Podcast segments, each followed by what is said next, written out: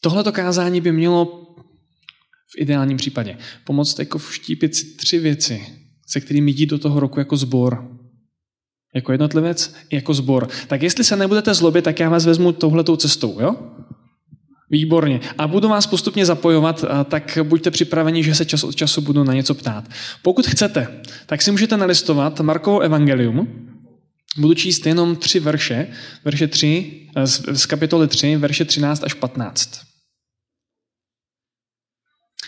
Jsme v momentě, kdy i pro učedníky se něco mění, kdy jsou na začátku něčeho nového.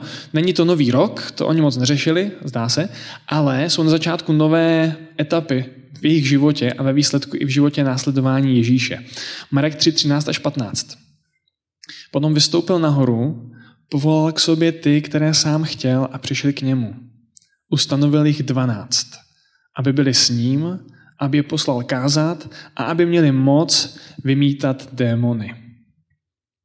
Tam potom čtete ty jména, já je teď číst nebudu, ale když se na ta jména podíváte, ono je to ve výsledku mnohem výbušnější skupina, než jsme zvyklí reálně vnímat. Je to strašně zajímavé složení těch lidí. Když byste si nalistovali do Lukášova evangelia, 6.15, tam se dočtete v 6. kapitole znovu ten výčet, ale je tam jedna taková vsuvka navíc. Jo?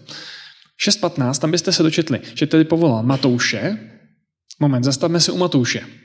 Kdo byl Matouš? Celník, výborně, výborně. Co to znamená? Kolaborant, proč? Výborně, to je přesně ono. Přátelé, Matouš byl celník a jak jistě víte, v Novém zákoně, když se mluví o celnících, tak je to brutálně negativní. Jo? Máte postavený většinou hned vedle nevěstek, jo? celník, nevěstky, jako příklad těch nejskaženějších hříšníků. Proč? No, protože to byli pěkní šmejdi. Dělali svoji práci, řeklo by se, vybírali peníze, někdo to dělat musí, jenže to bylo složitější. Když jste byl celník, měli jste hezký teplý místečko, bylo to fajn, jako mohli jste si vydělat velký prachy, protože seděli jste na místě, kudy lidé projet museli, nešlo to jinak. A kdokoliv projížděl s nějakým, řekněme, nákladem, no tak vám odvedl poplatek jakési clo.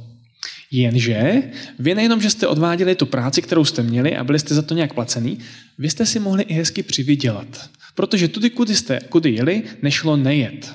A vy, protože jste byli ve službách Říma a měli jste vedle sebe římského vojáka, tak jste si mohli dovolit víc, než byste si mohli dovolit jindy. Takže řekněme, jede takový sedláček, veze náklad, chce ho prodat na trhu, vy sedíte na té celnici, koukáte a říkáte, hele, normálně bys to měl za pěťu, dneska mi dáš 700. Jak 700? Co, co, co, jakých 700? Dneska 700. Jestli se ti to nelíbí, otoč se jít zpátky. Milému sedláčkovi nezbylo nic jiného, než vám zaplatit. Římský voják vedle nic jiného se nemůže dovolit. A tak pětistovku odvedete Římu, tak jak máte, no a dvě stovky jdou vám do kapsy, že? To je docela, docela výnosný biznis. Ale všichni vás nesnášejí. Za prvé okrádáte a za druhé pracujete pro nenáviděné Římany, národ, který si podrobil váš národ, říši pohánů, která teďka vládne vašemu božímu národu, neboží zemi a on ještě pracuje pro ně. Tak tohle máme Matouše, jo? Jdeme dál. Z toho Lukáše. Matouše, Tomáše, Jakoba Alfeová a Šimona zvaného Zélot. Zajímavá přezdívka. Tuší někdo, co znamená, nebo co byl Zélot? Pojďte, pojďte. Zapálený, to je krásný překlad toho slova. Zapálený, horlivý, horlivec. No jo, zapálený, to je, to je dobrá vlastnost, ale co, co, co s tím?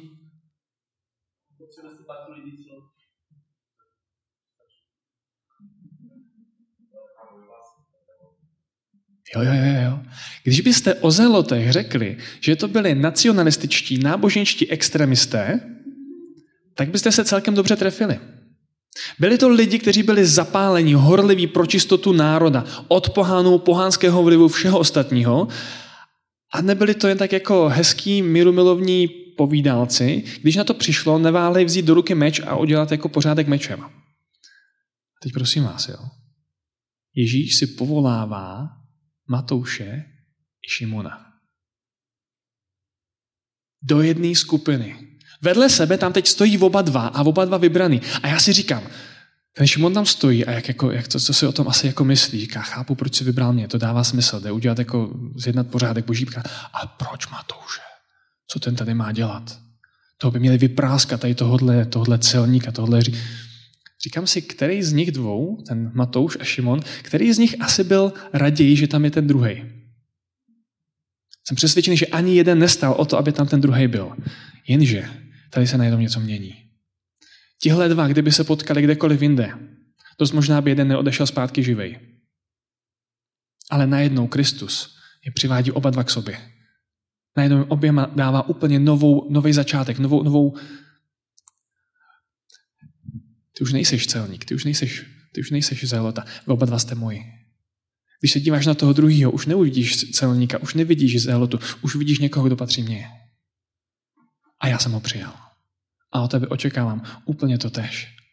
Přátelé, kdokoliv sedí vedle vás, je Kristův úplně stejný, jako tehdy byl Šimon a Matouš. Ježíš od nás očekává naprosto stejný přístup k tomu člověku, jaký očekává tehdy od těch dvou. Kristus každého z nich miluje, každého z nich přijal a to tež očekává od nás. A dokonce jde v tom ještě dál. O pár let později, při poslední večeři, Ježíš říká svým učedníkům, dávám vám nové přikázání, milujte jedni druhé. Milujte jedni druhé, jako jsem já miloval vás. Podle toho všichni poznají, že jste moji učedníci, když budete mít lásku jedni k druhým. Víte, v jakém kontextu zazněly tyhle slova? Napovím Jan 13. Tohle zaznělo hned po tom, co Ježíš umyl svým učedníkům nohy. Teď si to vemte, jo. Má tam pořád toho Šimona, pořád toho Matouše a říká jim, budete milovat jedni druhé tak, jako jsem já miloval vás. Šimone, chci, abys umýval nohy Matoušovi. To je maze, co? Dva lidi, kteří se kdysi museli z principu nenávidět. Najednou Ježíš říká, budete se milovat a to tak moc, že budete umývat nohy jeden druhýmu. Šimone, nech stranou svoji píchu, nech stranou, nech stranou svoje předsudky, ani jedno nepotřebuješ, ty miluj. Tohohle člověka, kterého jsem si já vybral a kterého jsem já přijal. A miluj ho tak, jako jsem ho miloval, jako jsem ho miloval já. Tohle má být církev. Tohle musí být církev. Církev má být komunitou Ježíšových následovníků, která se vyznačuje vzájemnou láskou. Jednoho k druhému, i tam, kde to nedává smysl. Vzájemnou péčí a zájmem. Něco, co, se, co jako nedává smysl. Tohle má být znamením církve. Tohle je něco, co, co ohromí svět. A já se vás dneska chci zeptat, jo? kdo je váš Matouš? Klidně se můžete rozhlídnout po zboru. Kdo je, kdo je váš Matouš? Znáte to? Nikdo z nás nejsme dokonalí, každý máme nějakou minulost, každý jsme si spolu navzájem něčím prošli. Teď tenhle volí Babiše, úplně prostě hlupák. Tenhle nevolí Babiše, ještě větší hlupák. Máme rozdílné názory, máme rozdílné zkušenosti, máme rozdíly v generaci toho, kdy, kdy jsme vyrůstali a jaké je naše přesvědčení o tom, jak má vypadat svět. Mnoho věcí nás odděluje a někdy je to ještě složitější, protože někdy za sebou máme reálně bolestivou zkušenost s tím druhým člověkem. Kdo je váš Matouš tady u vás ve sboru? Pokud tady máte takového Matouše, nenechte ho dnes odejít, aniž byste to dali dohromady. Nebo během toho týdne pozvěte ho na kafe, běžte si sednout a nechte to dohromady, protože jeho Kristus přivedl k sobě a k vás přivedl k sobě úplně stejně. Dneska je Kristův, tak jako vy. Když tam Ježíš povolává tady tuhletu skupinu, tak eh, v tom Markově, to, co jsme četli na začátku, tam jsme se dočetli to, že je povolal, aby byli s ním. Chytli jste to? Aby byli s ním. Oni v tuhle chvíli o Ježíši ještě nevěděli dost, aby dokázali vnímat celý ten obraz, co to vlastně znamená. Už s ním zažili různý zázraky. To už viděli. Už jim bylo jasné, že tohle není jen tak obyčejný člověk. Ale co rozhodně nebyli schopni v tu chvíli rozpoznat a vědět, je to, že to je vlastně Bůh sám, kterým říká buď se mnou. Že tady věčný Bůh, který byl vždy, že po celou historii starého zákona máme Boha v chrámu. Někde za oponou, někde daleko, někde kam může přijít jenom velekněz a nikdo další. A i když přichází, tak musí obětovat. A tady najednou, tady máme Boha, který přichází mezi lidi a říká jim, Pojďte, buďte se mnou. To je něco naprosto nového. Oni díky tomu, znamená, eh, oni díky tomu dostali možnost zažívat Boha jako svého přítele. To je bomba. Tohle je něco, co do té doby zažil jenom, jenom Mojžíš.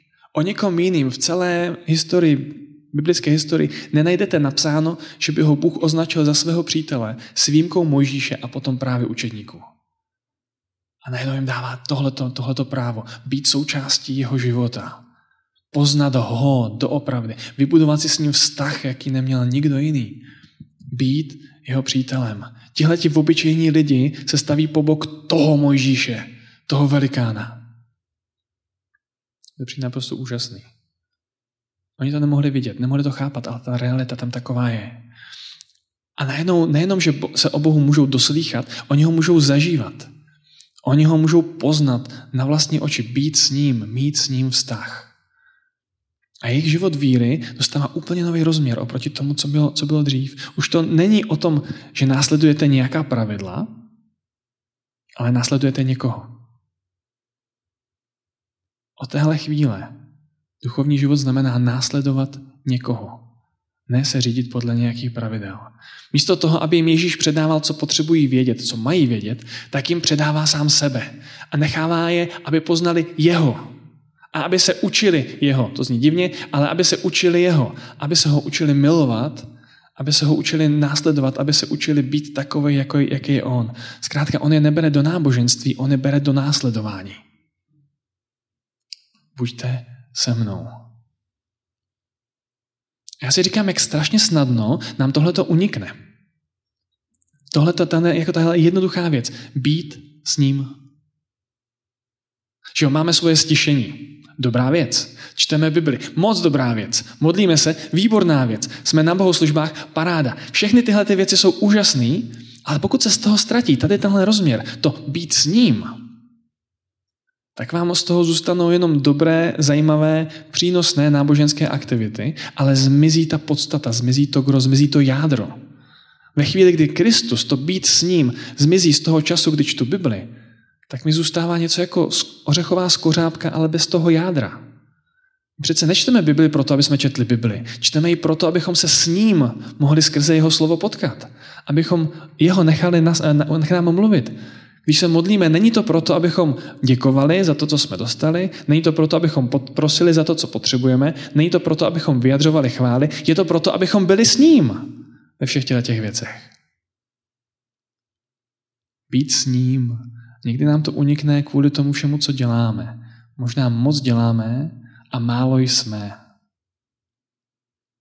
Přitom ve chvíli, kdy nám zmizí tohle, kdy nám zmizí Kristus, tak můj diplom z teologie je úplně jako k ničemu. Je to cár papíru. Vaše knihovnička plná výborných křesťanských knih taky ztrácí svoji hodnotu. A váš bohatý duchovní životopis služby je taky krásná věc, ale zase bez Krista. To tež platí i pro celý sbor, nejenom na rovině jednotlivce. Může se vám podařit vytvořit úžasný sbor, kde Matouš bude milovat Šimona, kde to dají dohromady, kde budete mít nádherný prostředí, na tom pracujete a je, je jako prima vidět ty změny, ale čeká vás spousta práce, ale vám se to povede. A můžete mít potom nádherný prostředí, můžete mít dokonalou kapelu a že jim to šlape, můžete mít výborné aktivity, ale pokud z toho zmizí to s Kristem, pokud z toho zmizí On, tak to všechno bude ta prázdná ořechová skořápka. To k němu jsme povolaní. A právě tohleto povolání, to k němu, to být s ním, je ten moment, kdy se z lidí stává církev. Církev jsou totiž lidi, kteří se potkali u Krista a následují ho. Tohle si dovolím zopakovat, jo? Církev jsou lidi, kteří se potkali u Krista a následují ho. Ale vynechte z toho Krista a nezbyde vám nic, co by stálo za to. On je to první, on je to nejvzácnější, on je ten, na koho se upírají naše oči, kdo vede naši víru od začátku do konce. Bez něj církev není církví. Už jenom napodobeninou církve. Buďte s ním. Hledejte ho v tomto roce. Rostěte To je divná čeština. Rostěte jako učedníci v tom následování Krista. Konec konců, jo? když potom Ježíš posílá učedníky, aby kázali, konec konců, když potom my máme kázat, jak můžeme kázat o někom, s kým bychom sami nebyli? Pokud máme být schopni kázat o Kristu, tak s ním musíme nejdřív taky být. Nejenom o něm hodně vědět, ale žít s ním. Znát ho hlouběji. Nemá přece smysl kázat o někom, o kom jenom víte. Nemá smysl kázat jenom o někom, koho znám z minulosti. Kázat, sdílet Krista má smysl jenom jako o živém Bohu. Jenom jako o živém Bohu. Kdy nepředávám historii, ale předávám Boha tady a teď. Někoho, kdo je se mnou, někoho, kdo nejenom, že mě kdysi vyvedl z hříchu, ale s kým prožívám svůj život a kdo je tady pro mě a je tady i pro tebe. Přece nechceme, aby lidi na konci našeho kázání kývli na informaci, které jim řekneme. Nestačí nám, že na konci řeknou, ano, jsem hříšný a Ježíš za mě zemřel. Je fajn, když s tím budou souhlasit, ale o to nám přece nejde, aby s tím souhlasili. A už vůbec nechceme, ano, Bůh může zlepšit, aby řek, už vůbec nechceme, aby řekli, ano, Bůh může zlepšit můj život a takhle zvu do svého srdce, aby mi život zlepšil. To přece taky nechceme. My chceme, aby řekli, pan Ježíši, odpusť a vezmi si mě. Chceme, aby mu dali svoje životy. Nejenom od něj si něco vzali, ale aby mu dali sami sebe. Aby žili s ním. Viděli, zažili jeho lásku, jeho slávu, spolu s tím poznali i svoji hříšnost a v pokání a s vírou odevzdali svůj život jemu. Jemu. Ne církvi, ne informacím, ne novému životnímu stylu, ale jemu. Chceme, aby jejich život patřil Kristu, který si je získává svou láskou, slávou a milostí. A my máme potom být svědectvím o takovém ale Bohu.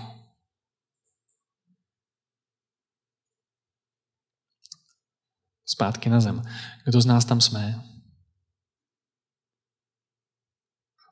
Pokud jste, tak možná byste si měli vzít mikrofon a jít kázat místo mě. Je to něco, k čemu se přibližujeme. Netroufám si prohlásit, že já už tam jsem. Žiju s Kristem už spoustu let, ale jak častokrát se mi stává, že to není reálně s ním. Stává. Jak častokrát se mi stává, že se mi nechce v tu chvíli jako ho, ho doopravdy hledat. Stává. Ale ono to nevadí. Učedníci tam taky nebyli. Ve chvíli, kdy tady je Ježíš k sobě bere, tak oni tam nejsou, ale oni do toho dorůstají a my můžeme taky.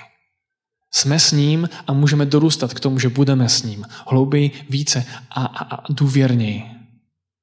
A tohle je to povolání, první povolání, který oni dostali. Být s ním. Přizmě, přisvojte si ho znova, nově, pokud se vám po cestě někde ztratilo. To povolání být s ním.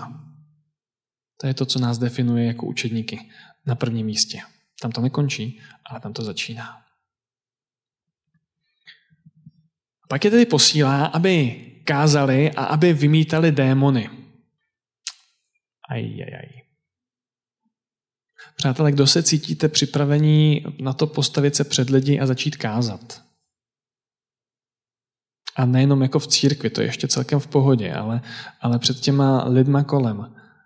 A kdo se cítíte připravený jít mezi lidi a vymítat démony? No, nějak nevidím tenhle z rukou.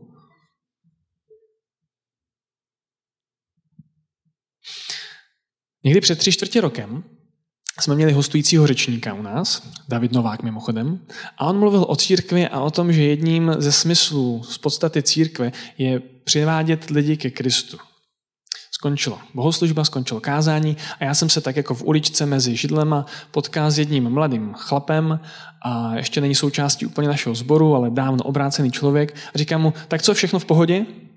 Ptal jsem se na jeho život. Vím, že tak jako různě se s věcma prál. A on říká, jo, a, ale jednu věc eh, jako úplně nevím, mám otázku. Nechytil, že se optám na život, začal mluvit o tom kázání, tak dobře, bavíme se o kázání. A říká, já se snažím evangelizovat, snažím se evangelizovat v práci tam, kde jsem, ale hledám, jak na to. Nevím úplně, jako, co s tím mám dělat. Tak mu říkám, kdo jsi?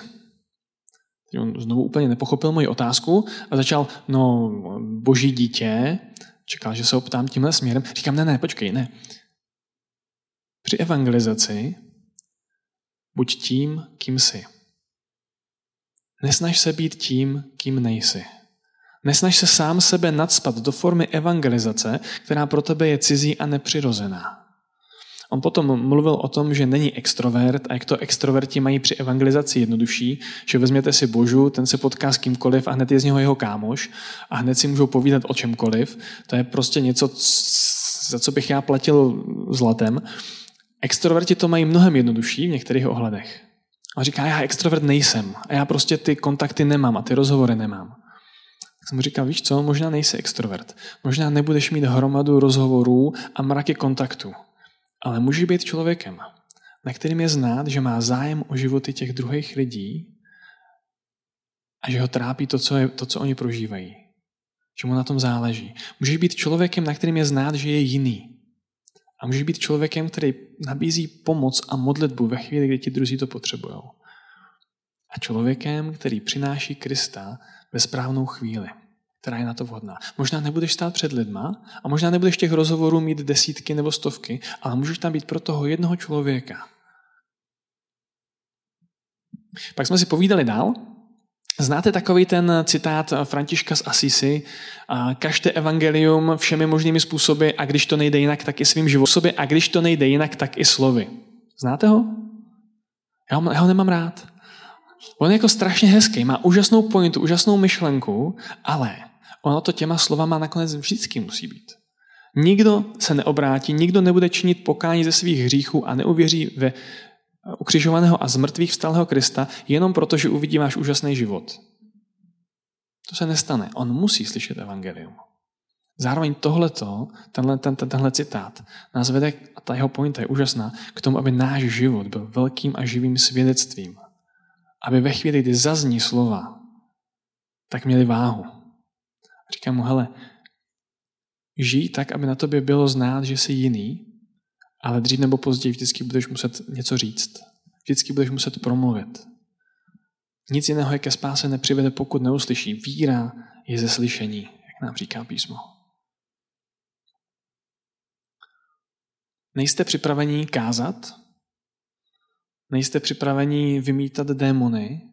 Možná nemusíte. Možná tohle není to povolání, který máte. Možná tohle není to obdarování, který máte. Učedníci měli. Měli to obdarování, měli to povolání. To ale neznamená, že jsme odsouzeni k tomu druhým lidem o Kristu neříkat a být v tom pasivní. To povolání přivádět lidi ke Kristu je univerzální pro nás všechny, jen možná ten způsob bude jiný. Buďte tím, kým jste v evangelizaci. Buďte takový, jaký vás Kristus obdaroval, takové, jaké vás povolal tam, kde jste a přinášejte Krista svým životem a buďte připraveni ho přinést i svými slovy. Možná to nebudou desítky lidí, možná to bude jeden nebo dva, ale i v tom si vás Kristus může použít úžasným způsobem. Tady tyhle ty tři věci byly to, co jsem se snažil na začátku toho školního roku vštípit našemu sboru. Stát se komunitou, která se navzájem miluje, protože nás všechny Kristus přijal k sobě. Komunitou, která se potkává u Krista, která je s ním, žije s ním, následuje ho. A zároveň komunitou, která je to pro ty druhé, přivádí druhé lidi ke Kristu způsobem, jak každému z nás je dáno. A tohle bych rád, aby to bych rád vlastně předal i vám. Jsem sice hlas někde odinut, nejsem přímo součástí vašeho sboru, ale přesto tohle bych si přál i pro váš sbor.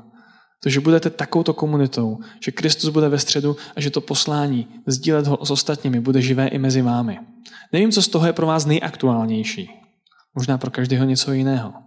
Možná někdo potřebuje jít za tím svým matoušem a dát dohromady to, co vás už dlouho rozděluje. Možná je to připomenutí, jo, Kristus na mě čeká. A nebo nový takový popíchnutí, myslet na ty lidi kolem nás. Tak nebo tak. Chopte se toho, prosím. Tady by normálně měl zaznít amen a být konec kázání. A ano, je to konec takové tohoto výkladu, toho textu, který jsme četli. Ale já, mám, já jsem k tomuhle kázání měl ještě takový jeden malý bonus. Tak jestli dovolíte, tak já ho mám i pro vás. Je to podobenství, tentokrát ne od Ježíše, ale ode mě. Může to, je, to, je, to, je to i v pohodě? Ano, ano, ano. Rozsudíme to na konci. Je to podobenství o církvi. Podobenství, tu myšlenku už jste ode mě jednou slyšeli, církev jako supermarket versus církev jako domov. Když se v supermarketu rozlije mlíko, co uděláte? Jo, jdete tam po té uličce a vidíte tam rozlitý mlíko. Co uděláte? Obejdu ho, oznámím to, většinou nic. To jsou přesně ty tři možnosti, které by vystěhovaly mě. Pokud bude někde kolem prodavačka nebo jako nějaká tata, oznámím to, jinak to obejdu a jdu dál a neudělám naprosto, naprosto nic. Proč bych dělal? Není to moje zodpovědnost. Co, co? A hadru u sebe vždycky nemám, já ne. Je mi líto. Co se stane, když, eh, co uděláte, když se rozlije mlíko u vás doma? Oznámím to. Obejdu ho. To neuděláte. Jdete, vezmete hadr a to mlíko utřete. Protože na tomhle vám záleží. Co když v supermarketu něco důležitého chybí? Co uděláte? Půjdu do jiného supermarketu. Přesně tak. Když to tady nemají, jdu jinam. Co se stane, když něco důležitého chybí u vás doma? Jdu k sousedům. Jdete a, a zařídíte, aby to bylo. Doplníte to, seženete to. Chytáte tu myšlenku toho rozdílu církev jako supermarket nebo jako, jako, jako domov? Když se vám v supermarketu něco nelíbí, něco je tam podle vás zásadně špatně, co uděláte? Co, co? Postěžuju si. Výborně, přesně. Postěžuju si, podemcám si, možná doma manželce, jaký to tam bylo, prostě tam strašně smrdilo, bylo to hrozný, už tam nepůjdu. Možná vezmete lístek, napíšete to a hodíte to do té schránky na anonymní vzkazy, ale z největší pravděpodobností neuděláte vlastně jako nic. Když je něco špatně u vás doma, něco velkého, významného, tak jdete a změníte to. Nepůjdete jenom k sousedům si stěžovat, jak je to u vás doma blbý. Prostě jdete a změníte to. Máte svůj oblíbený supermarket? Jo? Jo? Já, já, já jo. Ale i když máte svůj oblíbený supermarket, vsadím se, že kdyby začal hořet, nebudete běhat s kyblíkem eh, s vodou a hasit to. A už vůbec se nebudete skládat ve sbírce na znovu vybudování vašeho oblíbeného supermarketu, pokud vyhoří do základu. Pletu se?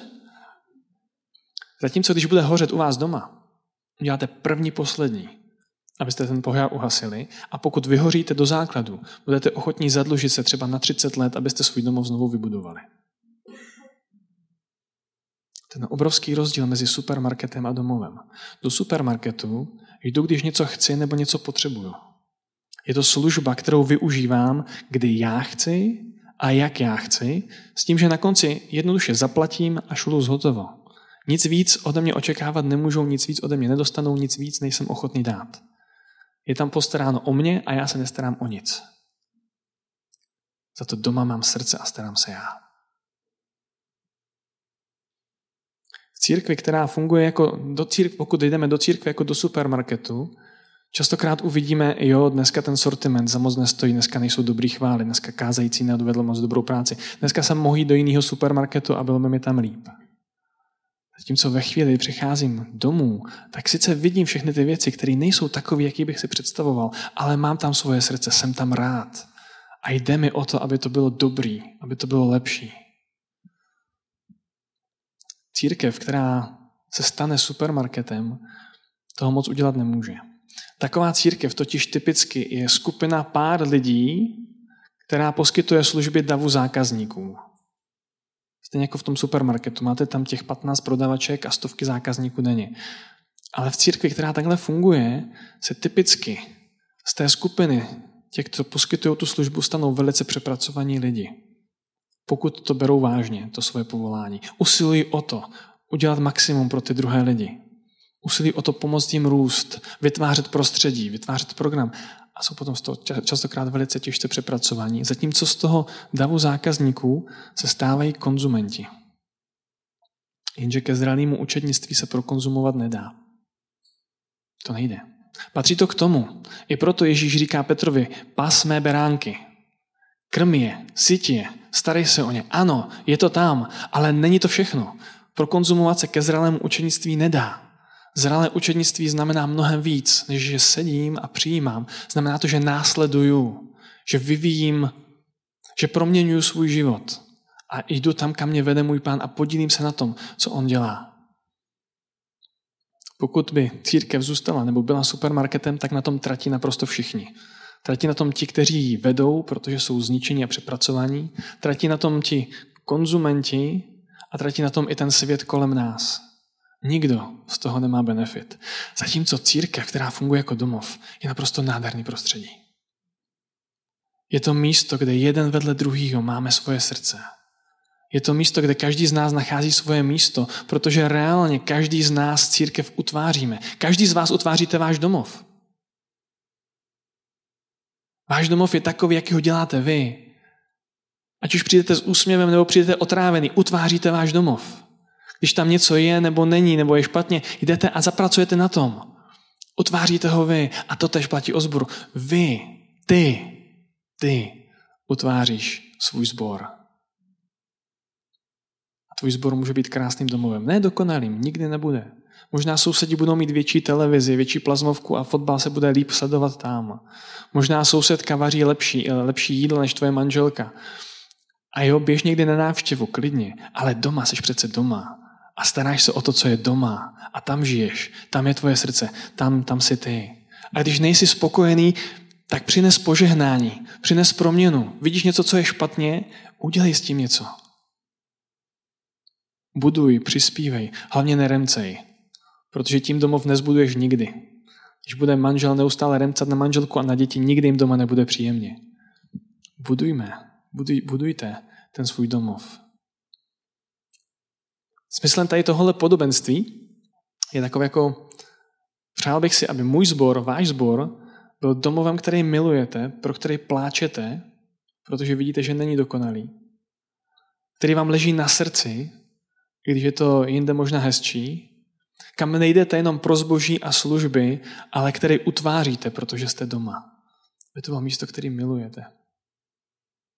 Pokud vás Bůh dovedl sem, pokud vás Bůh povolal sem, pak tohle je váš domov. Tak se o ně takhle starejte. A já nechci předpokládat, že to tak není. Vůbec ne. Tohle kázání je recyklované od nás, ale chtěl jsem tuhle myšlenku přinést i vám. Společně a budujte. Pane Ježíši, pane Ježíši, děkuji za to, že jsi nás života. Děkuji za to, že můžeme s tebou procházet vším. Díky za to, že jsi nás vzal do tohohle velkého nádherného příběhu. Prosím za to, aby ten, ta, ta část, kterou v tom příběhu píšeme my, ti byla ke slávě. Prosím za lásku mezi námi navzájem, Šimonu, Matoušům, komukoliv. Prosím, pane, za blízkost tobě uprostřed všech chvil. Prosím je za sdílení evangelia s dalšími lidmi, přestože to je pro nás velká výzva, alespoň někdy. A taky prosím za ten domov. Prosím, utvářej z tohoto sboru domov, kde lidé budou nacházet svoje místo, svoje srdce, svoje, svoji funkci, který bude tebe oslavovat. Amen.